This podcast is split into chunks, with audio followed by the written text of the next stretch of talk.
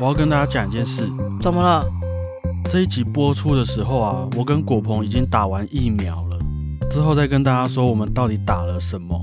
好紧张哦。好紧张哦。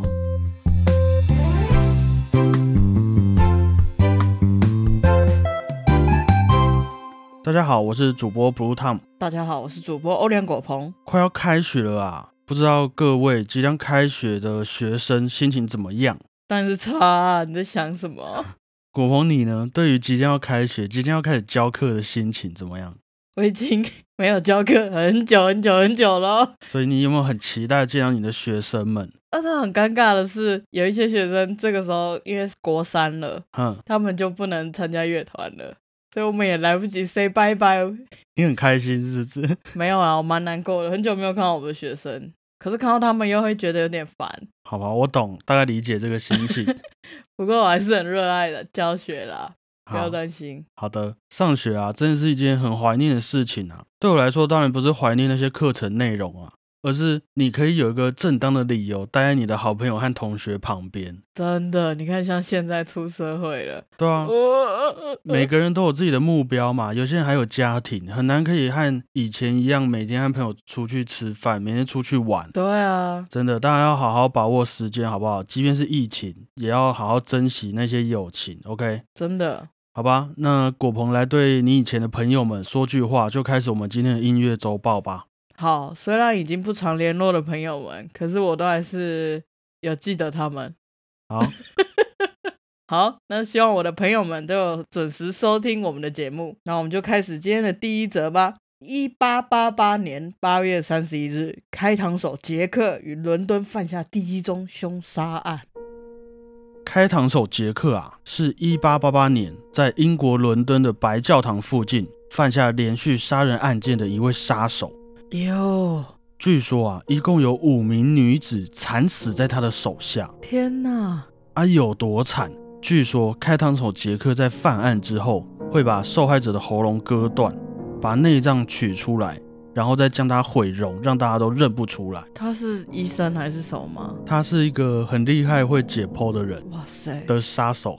哇，在每一次犯案之后啊，开膛手杰克都成功的隐藏在人群之中，因为英国的白教堂那个地区，在当时其实人口是蛮稠密的，而且嗯我们俗话说龙蛇杂处啊，里面嗯有很多贫困的人啊，会嗯聚集在那。被他杀害的五位女性啊，也几乎都是娼妓，哦，所以有很多的信息也都很不清楚，加上现场几乎不会遗留下任何有关开膛手杰克的踪迹，所以警方一直都找不到凶手。嗯，很快啊，这件事情被传开来之后，媒体开始大肆报道啊，民众就觉得很恐慌，因为警察找不到人嘛，而且这个人就在我们身边。嗯，于是这件很诡异的悬案啊，也被很多报章杂志、玩具、游戏等等拿来做素材。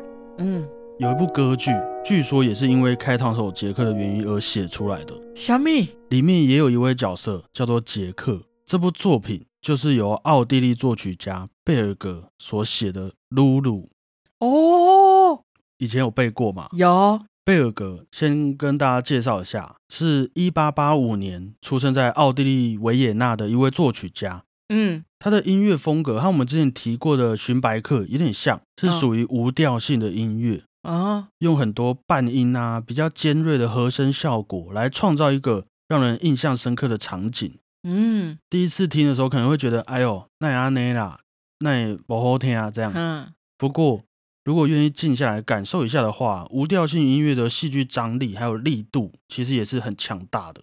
嗯，现代音乐都是也是这种模式。嗯，那接着我们就稍微来听听看《露露》这部歌剧的故事。在故事开始之前啊，有一名驯兽师，他说啊，这个社会的人们就很像是各种动物，嗯，有些人像熊，有些人像猴子，有些人像猪。其中啊，露露，我们的女主角，她被介绍为蛇。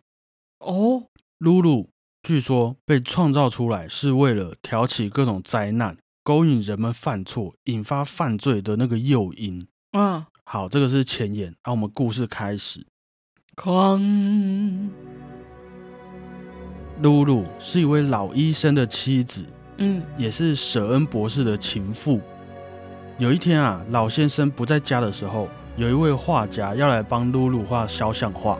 裸体的吗？有穿衣服的。哦，画着画着啊，就开始勾引露露了。哎、有点像摄影师的概念，嗯，会不会讲太多？就在这个时候，医生回来了，哇，老医生回来了，看到两个人在那边苟且啊，一气之下就当场心脏病发过世了。天哪！毕竟是老医生嘛。嗯，这个时候，露露继承了老医生的遗产，很有钱，并且和那位画家结婚了唉。沈恩博士这个时候也准备要和其他人结婚，嗯但是他想了想，他还是忘不了他的情妇露露。嗯，于是沈恩博士和那位画家说了露露以前啊跟我啊怎么样怎么样，和别人怎么样怎么样，不信你自己去问他啦。好玫瑰同龄眼哦。结果听完这些话的画家一时没办法接受，一气之下拿了一把刀，走到别的房间，亲手结束了自己的性命。这时候露露也和舍恩博士说：“现在我们可以结婚了吧天哪，露露是表，？” 表面上那么不成熟的女性吗？对啊。呃，不，不是这样子说的啦，哦不是这样子说的。好，两人结婚之后，露露直接变成了上流社会的一个名贵嘛，嗯毕竟她和博士结婚，嗯也吸引了很多的追求者啊，其中有女同性恋的伯爵夫人，嗯也有学生，也有杂技演员，嗯，还有博士自己的儿子阿尔瓦。啊，正当这几位追求者啊在和露露说话的时候，舍恩博士就进来了。他看了看，哎，发现一堆追求者在我家是怎样？就大家都在他家哦。对，大家都在他家啊，这些人都喜欢我老婆。那一气之下啊，就给了露露一把手枪，要她自尽，别再出现在我面前了。哇，结果露露啊，就射死了舍恩博士。啊，真的假的？对我是觉得有点荒谬啊！你干嘛干嘛给人家一把手枪啊？对啊，给人家机会，让人家把你干掉。对，然后于是露露就被警察抓去关了，很合理嘛，嗯很嗯合理哦。露露被捕之后，在监狱里面，他故意让自己生病。这时候，深爱露露的伯爵夫人想到了一个好办法，她趁露露在监狱外面看医生的时候啊，故意调包，和露露换了衣服之后，就让露露逃跑了。他牺牲他自己，他牺牲他自己。天啊！接着，露露和博士的儿子，还记得吗？博士的儿子阿尔瓦逃到了巴黎，一路上都在被警察追捕啊，所以必须要隐藏自己的身份。嗯但是杂技演员就找到露露，跟他说：“如果你不去当娼妓去卖的话，我就要去举报你，通知给警察。”被一连串勒索的露露啊，没有办法，只好除掉了杂技演员，继续背着这些罪名啊，和阿瓦逃到了伦敦。到了伦敦，露露和阿瓦一贫如洗嘛，一直这样子逃，根本就没钱，加上阿瓦身体又不好，嗯于是露露真的变成了一位娼妓，开始接待客人。这个时候啊，有一位来自非洲的客人还不愿意先付钱，想要先上车后补票。嗯，阿尔瓦听到这件事情之后，一气之下和那位非洲客人大打出手，结果被打死了。阿瓦被打死。阿尔瓦被打死了，天哪！就是你合理推断嘛？所以露露就跟那个非洲人在一起了嘛？没有，哦没有。接着露露迎接到了第三位客人，嗯原本价钱啊一直瞧不拢，后来露露只好降低身价，嗯经济不景气嘛，那想不到这位客人突然、啊、拿了一把刀子，白刀子进去，红刀子出来，杀死了露露。啊！他啊，据说就是开膛手杰克。天哪！这个时候赶到的伯爵夫人发现一切已经来不及了，她也被开膛手杰克刺伤。杰克洗洗手离开了这个地方。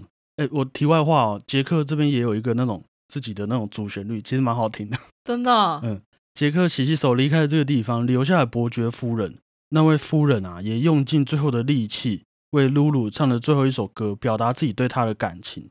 嗯接着也随着露露一同离开了这个世界了。那这部三小时左右的歌剧啊，露露就在这边告一个段落。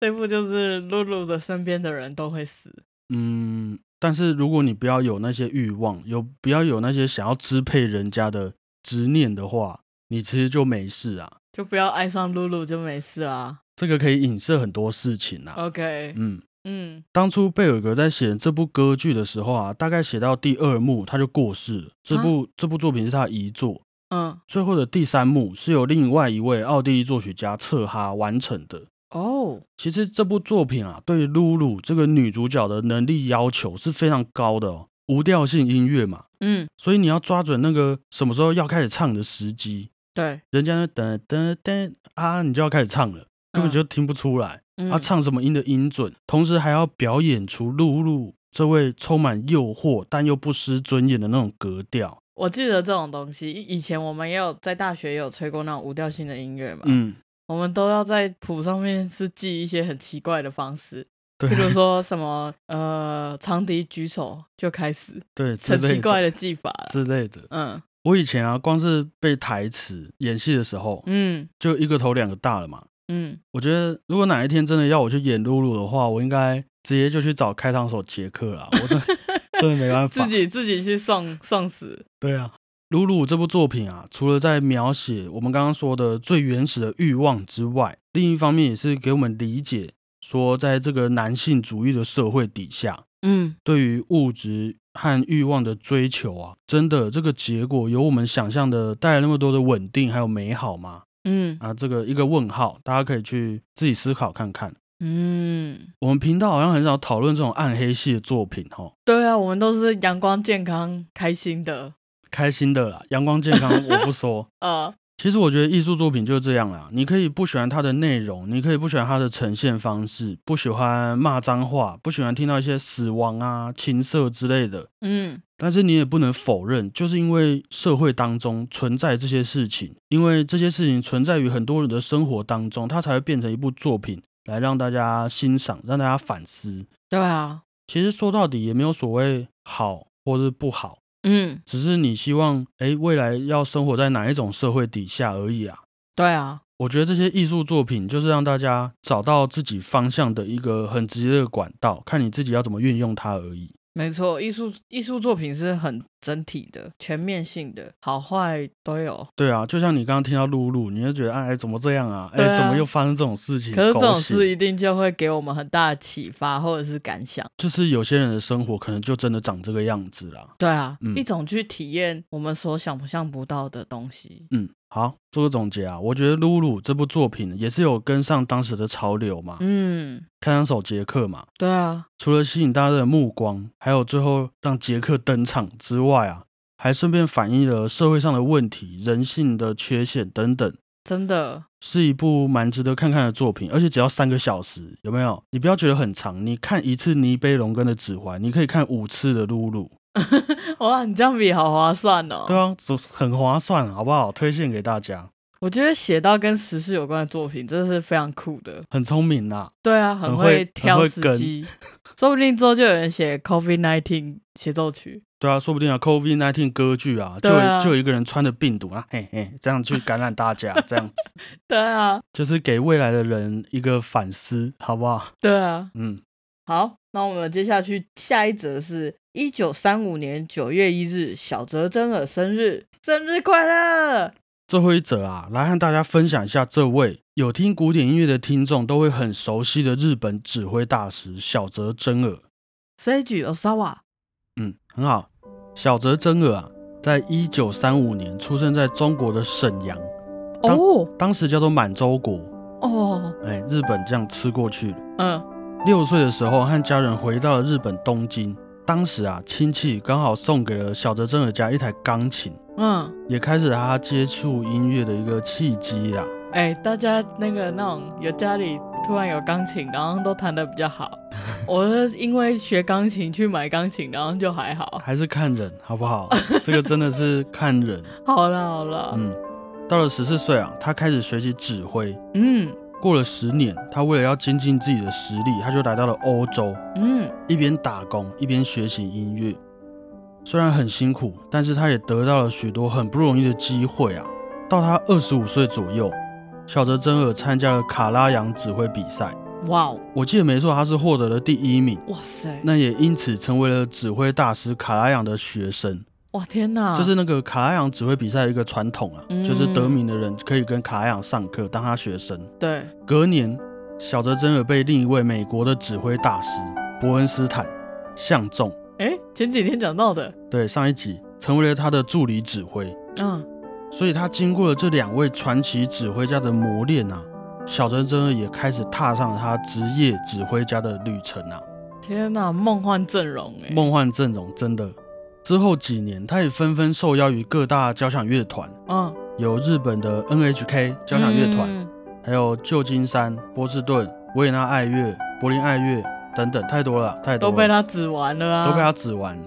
不过在这么繁忙的旅程中啊，他还是很有义气的关心他日本的音乐同胞。哦，有一次，他获得日本艺术奖，在得奖感言中啊，他也提到了和他一起工作的日本乐团团员嗯，啊，说需要大家的支持，我们这个艺术产业一定要更发达，这样子。很棒，在日本阪神大地震之后，他也回国演出音乐会，为罹难者哀悼。哦，在教育方面，他也在两千年开始举办小泽征尔音乐书，嗯，也建立了和年轻一辈音乐家的一个沟通的管道啊。